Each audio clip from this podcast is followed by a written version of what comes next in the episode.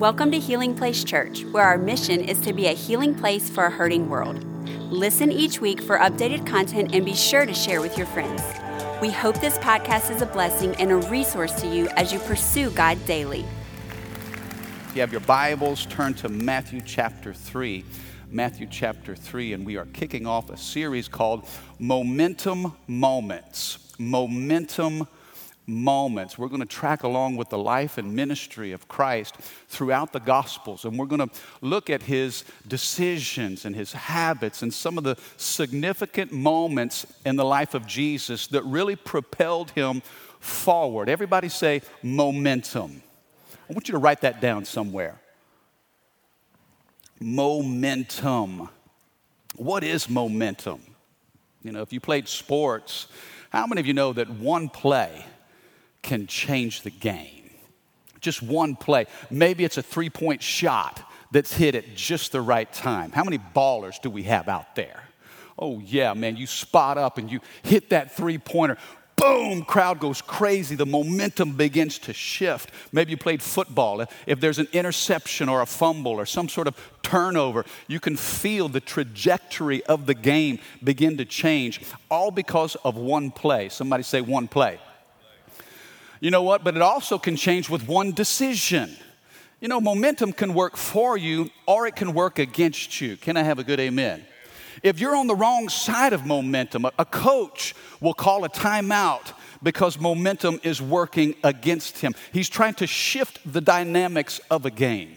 Some of you are coaches. Maybe you'll, you'll not only call a timeout, but you'll substitute a player or you'll call a trick play. Remember when the Saints were in the Super Bowl and they started the second half with that onside kick? That was awesome. That was a momentum changer. Sometimes, and even in like the game of basketball, a coach will get a technical foul. Man, he'll be yelling at the refs and it, to, to try to fire up his team. You know, this momentum, it's an interesting dynamic. Now, one play, one decision, maybe just one action. Uh, have you ever tried to clean out your closet and just felt depressed? Yeah, you, you walk in there and you, you just stare at it. You know you need to do something, but you don't even know where to start. Come on, somebody. And so you think, man, why am I even doing? I'm just going to put it off. How many of you procrastinate? Yeah, raise your hand if you procrastinate. Yeah, some of you are going to raise your hand next week because you're procrastinating right now. One play, one decision, one action. This thing called momentum is, powerful. And we're going to see in today's text in Matthew chapter 3 the beginning of Jesus' earthly ministry and how he got started. Now, I do want to say this momentum you know, obviously it works for you, it can work against you. Some of you need to put on the brakes right now and you need to change some things in your life. Some of you are believing God that this will be the catalyst for a new season for you. If you don't like the direction that you're going, with the help of the Holy Spirit, you can make some changes. Can I have a good amen? I just want to encourage you and tell you there's something significant about spiritual momentum. When you have spiritual mojo, come on, turn to your neighbor and ask them, You got the mojo?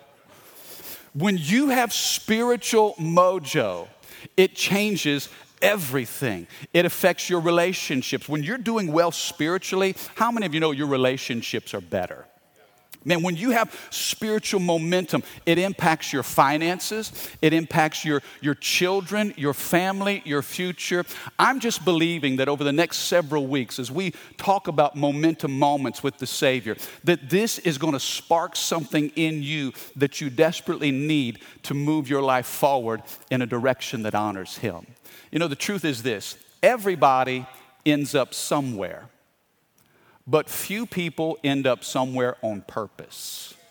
And I'm just believing that I'm looking at a group of people, that I'm talking to a spiritual family who believes that God has divine purpose for their life. Everybody's going to end up somewhere, but we're going to be people who end up somewhere on purpose. In Matthew chapter 3, starting with verse 13. Now, let me give you some context here.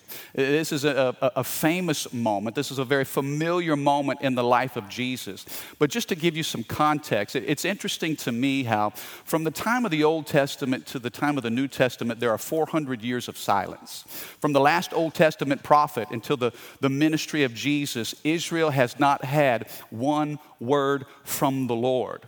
Now, Jesus is born, and we know a lot about his birth. We celebrate that at Christmas. You know, he was born in Bethlehem. You know, he was born to the parents of Joseph and Mary, and there he was in that stable full of farm animals and very humble beginnings. You know, angels appeared, shepherds worshiped. There were wise men that traveled a great distance to bring him gifts. We are very familiar with his birth.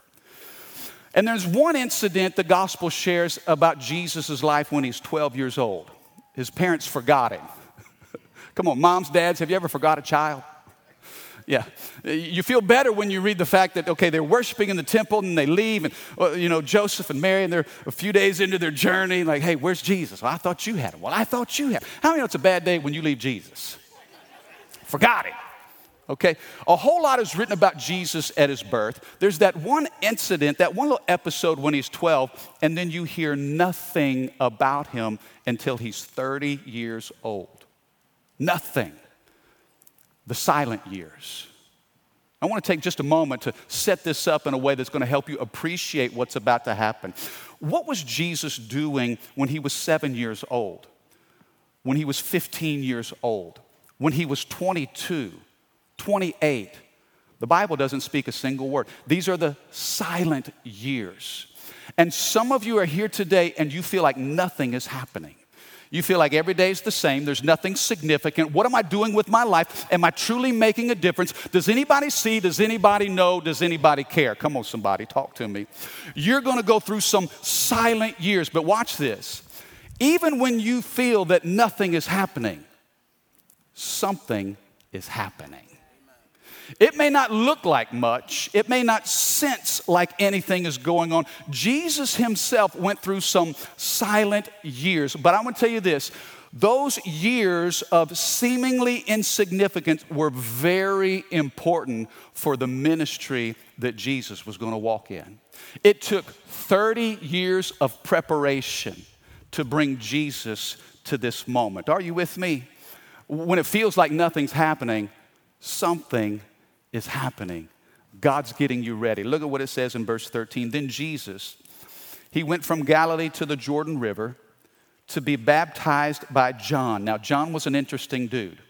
John was a different fella. How many of you work with people that are different? Yeah, the, the, John dressed differently. He wore like camel skin and a leather belt. He had a weird diet. He would eat locust and wild honey. He lived out in the wilderness. How many know that kind of sounds like a, like a reality TV show just waiting to happen? John comes on the scene. He's a different guy, but he's been baptizing people in the Jordan River. And the Bible says when Jesus went from Galilee to the Jordan to be baptized by John, verse 14, John tried to talk him out of it. How many of you know you'll have some well meaning people that will try to help you and talk you out of some things that you know God has called you to do. Can I have a better amen? John's like, whoa, wait, no, no, no. I, I don't think you should be here. Uh, I'm not the one to be baptizing you. Look at what it says. I'm the one who needs to be baptized by you, he said. So why are you coming to me? Verse 15. But Jesus said, It should be done, for we must carry out all that God requires. So John agreed to baptize him. I want to, I want to stop right here and give you this first thought as it relates to building momentum. It all starts with obedience. Somebody say obedience. This is big. Why were people getting baptized? Well, because they heard the message of John and they were repenting of their sins. John was baptizing sinners who had received the message of the gospel, repented, and wanted to become followers of this way. Uh, John was used to baptizing sinners. I'll baptize him. He's a sinner. Yeah, that's a man. Uh, Jim is bad. John is even worse than Jim. Man, this guy's terrible. And all of a sudden, here comes Jesus with no sin in sinless perfection, wanting to be baptized. And, and John's like, no, no, no, this is all wrong. If anybody should be getting baptized by anyone, I should be getting baptized by you. And what did Jesus say? He said, no, this is not about you, John. This is about me being obedient to the Father. It's about obedience. This is to fulfill all righteousness. You see, Jesus knew that he was on a mission, and he was on a mission from God. And I, want you to know, church, that God has placed you here in this moment, in this time in human history. He's placed you here, connected you to this house for such a time as this. And you are on kingdom assignment. You have a mission. Don't let people try to talk you out of that. Man, when, when, you know you've been called by God, you've been gifted, you have an assignment, it's our responsibility to obey what God has told us to do. Jesus was getting baptized out of obedience to what the Father had commanded. Now, here's what I love about baptism. Uh, baptism is an amazing picture. Baptism is, first of all, about going public. Come on. How many of you know that when you say you love Jesus, it's important that everybody knows? How many of you, how many married couples do we have in the house? Okay, when you got engaged, fellas, when you gave her that rock, when you put that ring on her finger, how many of you, you wanted her to tell all of her friends what had happened? Now, if, if, if, if you, you, you ask her to marry you and she takes the ring, but she's ashamed to show it to anybody, how many know that's not a good day? Man, look, you, you want her posting pictures on social media. You want her calling up all of her girlfriends. She's got to show off the ring. Man, you, you got to announce it. Man, when I got engaged, I wanted Rachel to tell all her friends, look, hey, I am your hunka hunka burning love. I belong to you, girl. You belong to me. We're going public. Come on, somebody. My girl's looking good today, too. Check that ring, it's still working. This ring is a public profession that says, hey, I'm committed. I'm connected. Baptism is about going public with your faith. And what's interesting, it's not just about making this announcement, but when you go under the water, it's a picture of death. Check this out it's symbolic of not only the, de- the death of Jesus on the cross, but it also speaks to us dying to the things of our past. Come on, are you with me today? How many of you have some things in your past that you just want dead and buried? Man, we don't need to talk about it, don't need to think about it. See the devil trying to drag it up and torment you with it, trying to harass you with some of those things. But when you're in Christ, when you say yes to Jesus, not only are you going public with your love for Him, you want the world to know I'm in love, I'm in love, and I want everyone to know. But you, are saying, I'm dead to the person that I used to be.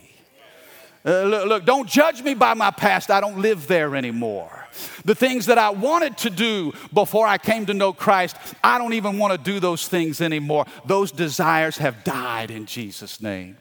It, it, going under the water is symbolic of death. We have died to our past. And coming up out of the water, it says new life. It says resurrection power. It says there's a new beginning. Come on, is anybody catching this today? That's why baptism is such a big deal. It announces to the world that we love Jesus. It shows that we have died to our own selfish desires. Uh, whatever happened to deny yourself, take up your cross, and follow me?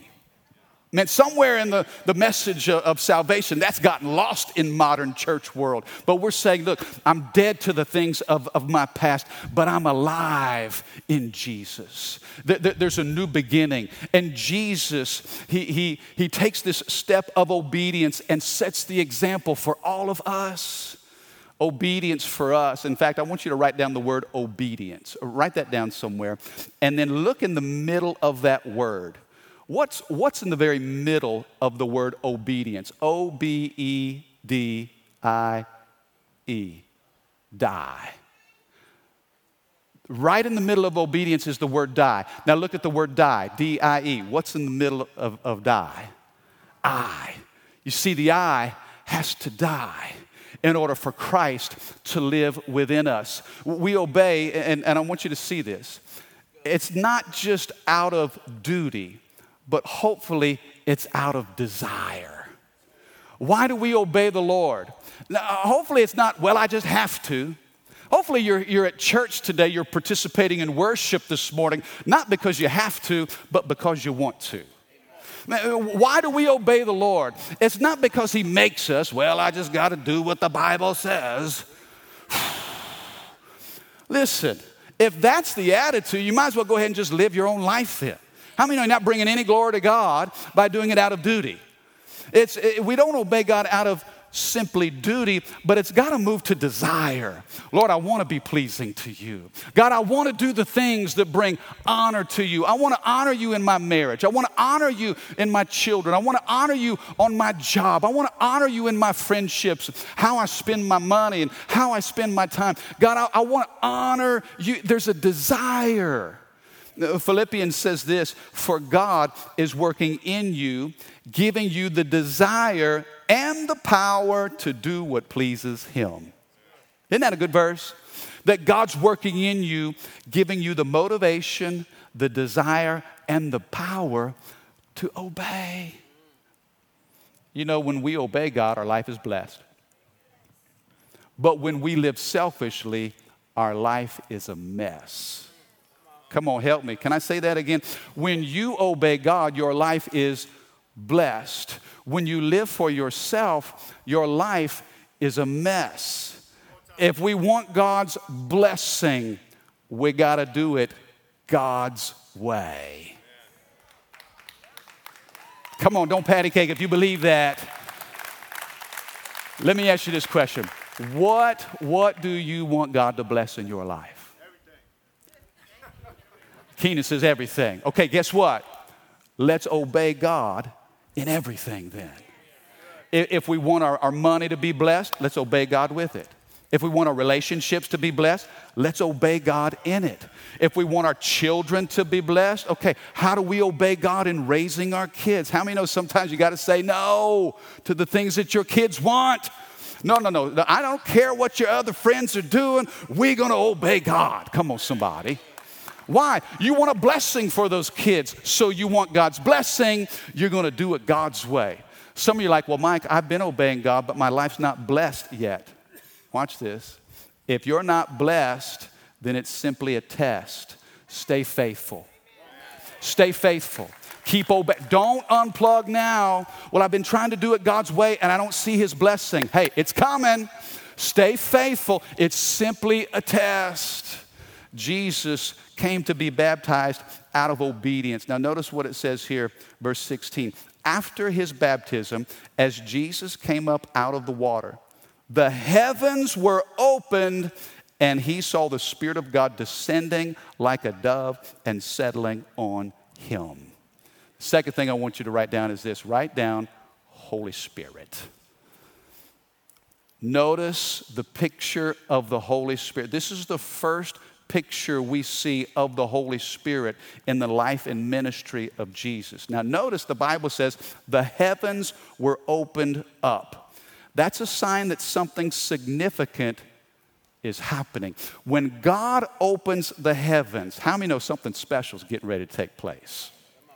I thought about this. Uh, you know, the summers in Louisiana are so hot. How many of you have had to fuss at your kids for leaving the door open? Man, if I heard that once, if I had a dollar for every time I heard my mom or dad yell at me, son, close the door. What do you think I'm trying to do? Cool the whole neighborhood? Shut the door. Close the door. In and out, in and out, in and out. Make a decision. How many of you, your parents ever just kicked you out and locked the door? oh, yeah. Man, I'm paying for that air conditioning. Close the door. Why? Because when the door's opened, what's inside spills out. Now, watch this. When the doors of heaven open, what's up there spills out and comes down here. Now, here's what's interesting how did the doors of heaven open? Well, they were unlocked through the obedience of Jesus. What's the key to unlock the doors of heaven? It's your obedience. That's the key. Now, all of a sudden, the doors are open, and what's up there comes down here. Notice what was descending upon Jesus was a dove. That's the picture of the Holy Spirit. How many of you want the Holy Spirit involved in your life? Lord, open up the doors of heaven and let what's up there come down here. Listen, if Jesus needed the power of the Holy Spirit for his ministry, how much more do we need the help of the Holy Spirit in ours? Can I have a good amen? You see a few quick things here. I want you to see this, and I, I don't have time to really develop this. This could be a, a series in and of itself, but I want to talk to you about the role of the Holy Spirit in our lives. You know what the Holy Spirit will do? When you have an active, ongoing, moment by moment relationship with the Holy Spirit, there's some pretty special things that happen. The Bible refers to the Holy Spirit as a counselor a counselor. How many's ever been in a situation in your life where you just needed some advice? I don't know what to do. A counselor will give you wisdom, knowledge, insight, and understanding. Maybe there's a situation happening at your work. Maybe there's something with a, a, friendship that's gotten sideways. Maybe there's a family dynamic and you don't know necessarily how to fix it. When you have the indwelling person of the Holy Spirit inside of you, there is counsel that comes with that. Uh, there, there will be a, an aha moment. You couldn't fix it in the natural, but God gave you something supernatural. How many know the Holy Spirit is a genius? The Holy Spirit knows how to make you look smarter than what you really are. Can somebody say amen? So, so when, the, when the windows, the doors of heaven are open and the power of the Holy Spirit comes down, you have supernatural counsel. He's a counselor. The Bible also says he's a comforter. Oh, and I love this because we live in desperate days, in difficult days. Some of you are fighting tremendous battles. Some of you have faced loss. You have lost loved ones. Uh, you, have experienced tremendous pain the person of the Holy Spirit brings comfort to you.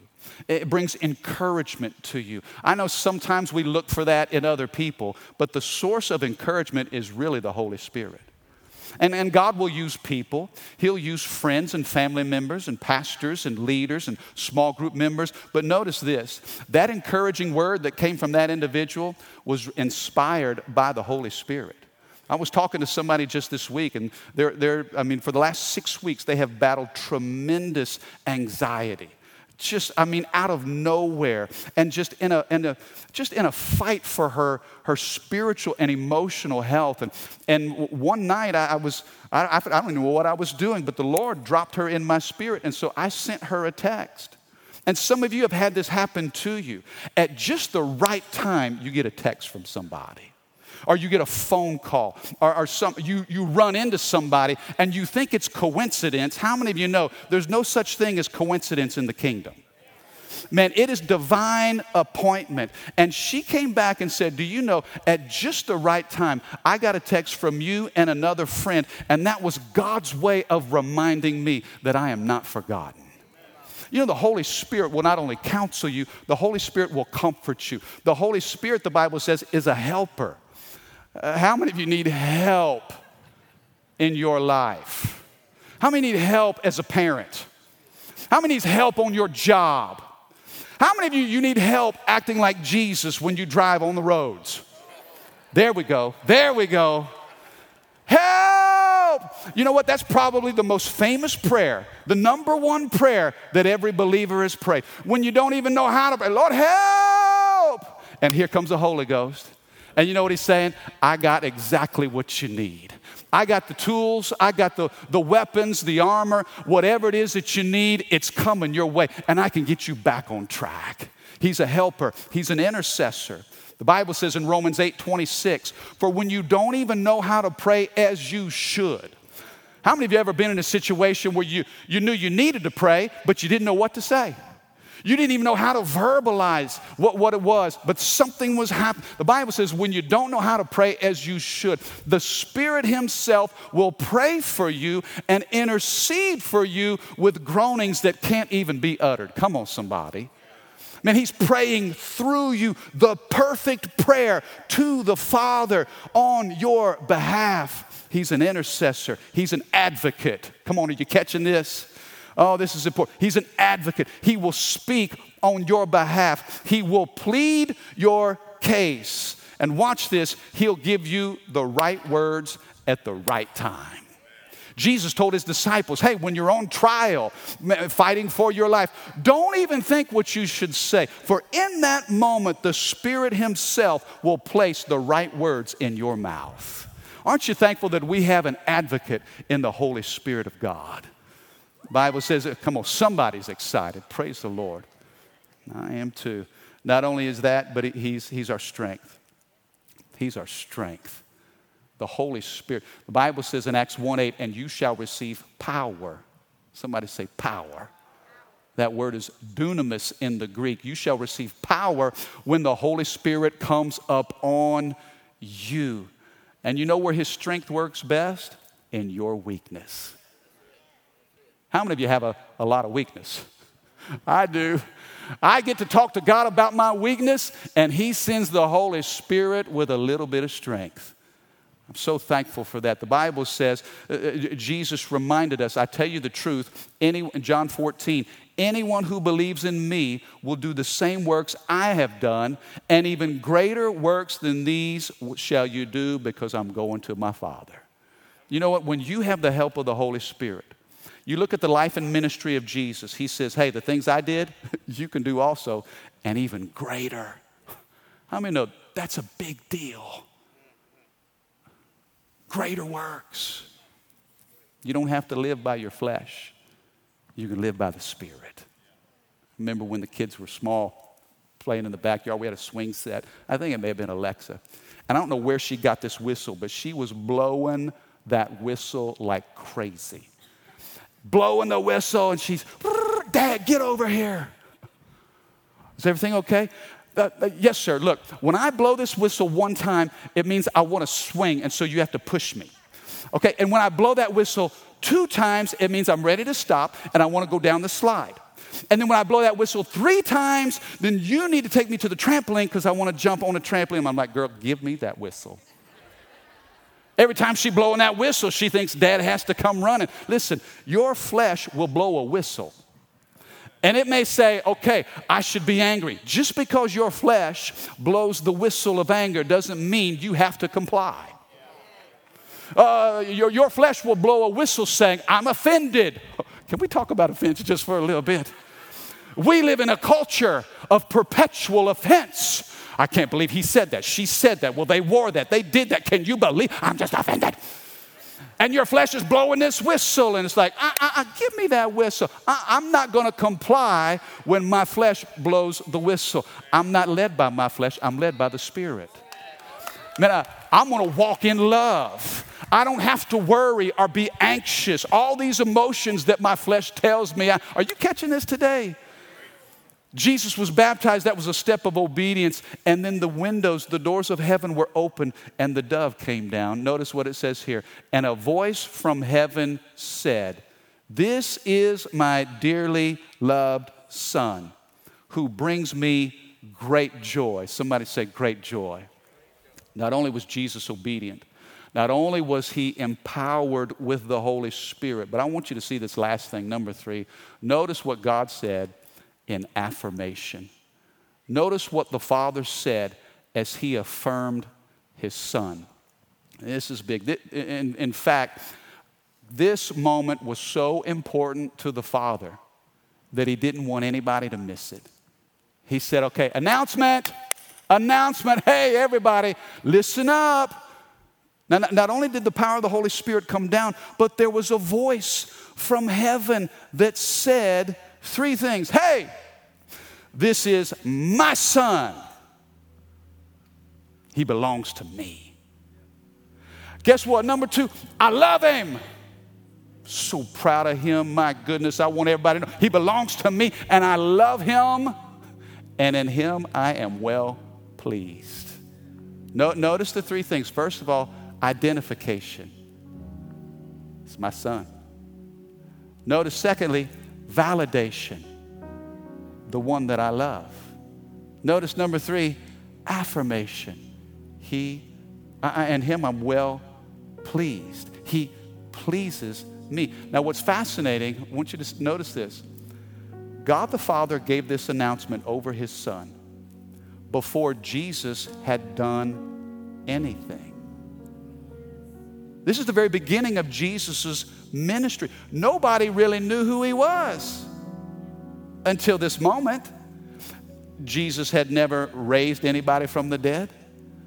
He didn't open not a single blinded eye. Man, there was no miracle of, of, of feeding multitudes. Man, there, there was no great sermon that people were like, ah. Jesus hadn't done a single thing, and yet God the Father said, He belongs to me. I love him. I'm pleased with him. This ought to set some of us free. Because some of you, I just sense in my spirit, some of you are struggling with how you see yourself. You have spent a large portion of your life trying to earn something that, in all honesty, none of us deserve, but what the grace of God gives. This is not based on what you do. I read this again this week, and man, God convicted me to my core because I spent a large portion of my life feeling like I had to do something to earn something. I really did. I had to prove something to somebody. And you know what? That's a miserable way to live life. I had to work hard enough, I had to be enough, I had to do enough to show, okay, you know what? I can do this. I deserve to be loved. I deserve to be respected. Or, you know, and, and I, I'm on this treadmill trying to do something to prove something to somebody. God reminded me, hey, Jesus didn't do a single thing. And I spoke the blessing of sonship over him simply because he's mine. And you know the joy is for those of us who are in Christ? You name the name of Jesus. When you say yes to Jesus, everything God spoke over his son, he says the same about you.